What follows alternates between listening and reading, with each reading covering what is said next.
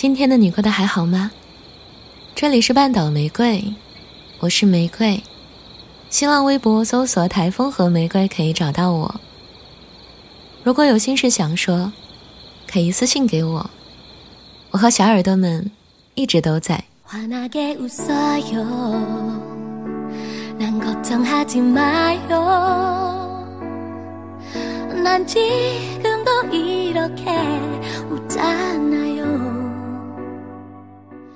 前两天在后台看到一条这样的留言：和女朋友吵完架，突然发现他变了一个人。我好奇的点进去，看到一个男生写了满满一屏幕的话。故事很长，却并不难讲。男生跟女生是校园恋爱，大学毕业之后就一起留在了北京。他的女朋友很粘人。刚开始恋爱的时候，几乎天天都要煲两个小时的电话粥。年少的爱，总是不厌其烦的。那时候的他，也享受着这份依赖。可工作以后，他越来越忙，常常忘记回复信息，也没那么多时间再陪他吃饭、逛街。上周末，女孩提前买好了电影票，可是电影开场。工作群里却开始不停的艾特他，男孩只能摸黑走到外面，掏出电脑开始加班。电影散场时，女朋友眼里难掩失落，脸上还挂着泪痕。刚应对完难缠的客户，他本就心力交瘁，这下情绪彻底控制不住了。他朝着女孩大喊：“你能不能懂事一点啊？多理解我一点，我很忙，你看不见吗？”电影院里人来人往，女孩站在他对面，沉默的点了点头。从那之后，他发现女朋友好像真的变得懂事了。他变得不粘人了，不会每隔几个小时就给他发信息，不会介意他忘记买纪念日礼物。他不再抱怨，好像对什么都无所谓了。乖宝，我本该高兴的。我们终于不用吵架了，可为什么我那么失落呢？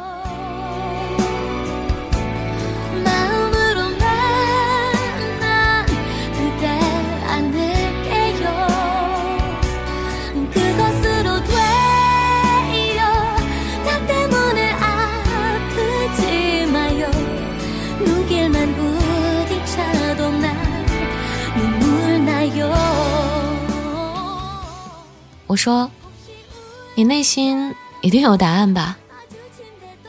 过了很久，他才回我：“我知道的，他好像没有那么爱我了。哪里是好像呢？就是不爱了呀。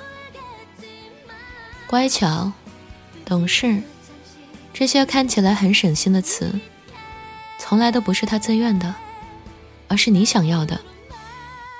当他不作不闹、不粘人的时候，就已经不在乎你了。无一例外。村上春树曾经说：“你觉得我无理取闹时，是因为我正爱着你；我不爱你的时候，也是懂事又迷人。”在我看来，懂事的女孩，一定自己消化了很多委屈。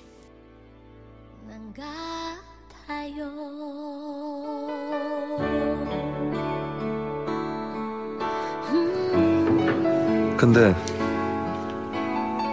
어제 한 여자를 만났대.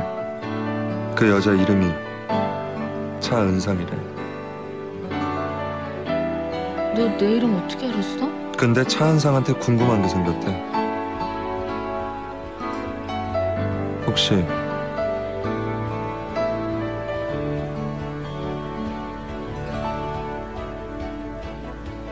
나 너 좋아하냐?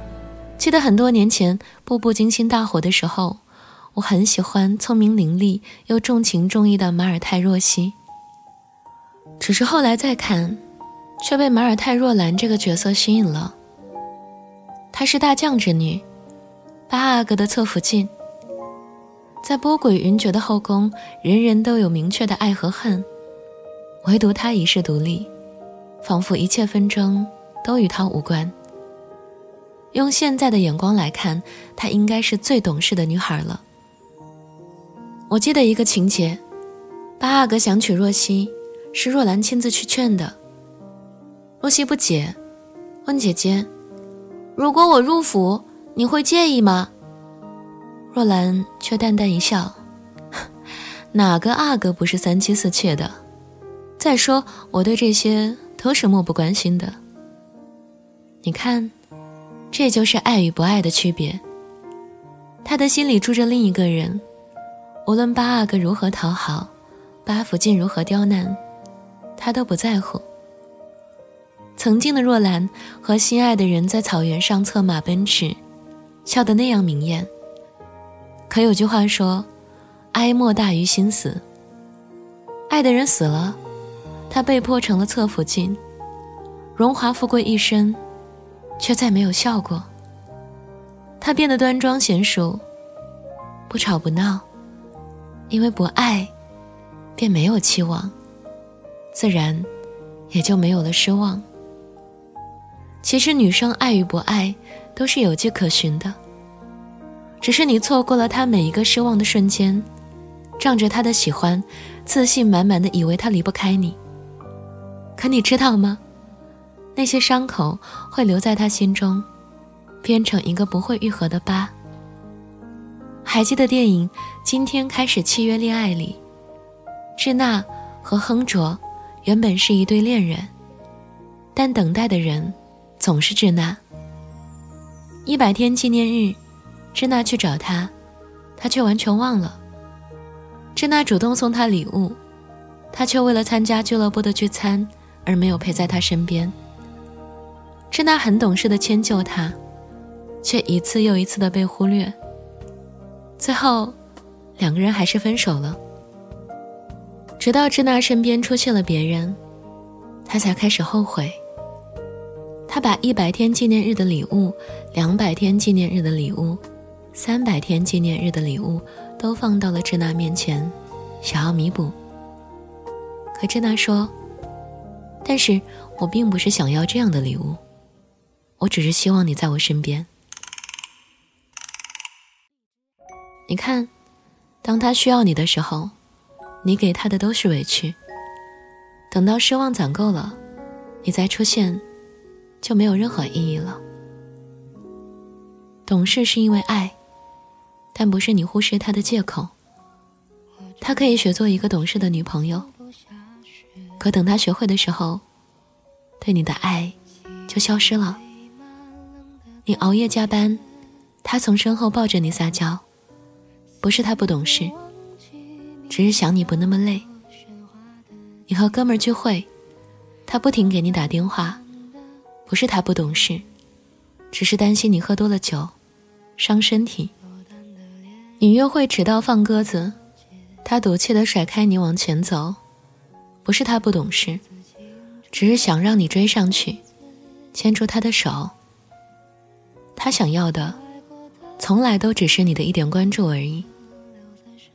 在一起的时候，你要好好珍惜，珍惜他的任性，包容他的小脾气，别等到他懂事了，才明白这些道理。总之。珍惜你们的缘分，不要把那个那么喜欢你的女孩弄丢，好吗？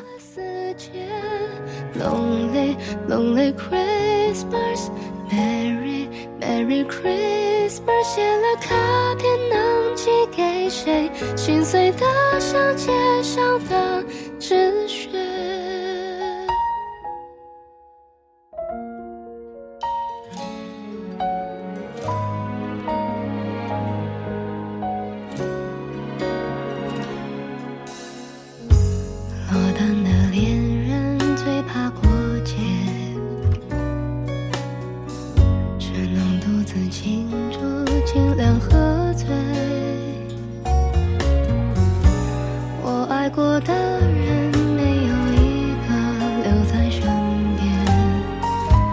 寂寞它陪我过夜。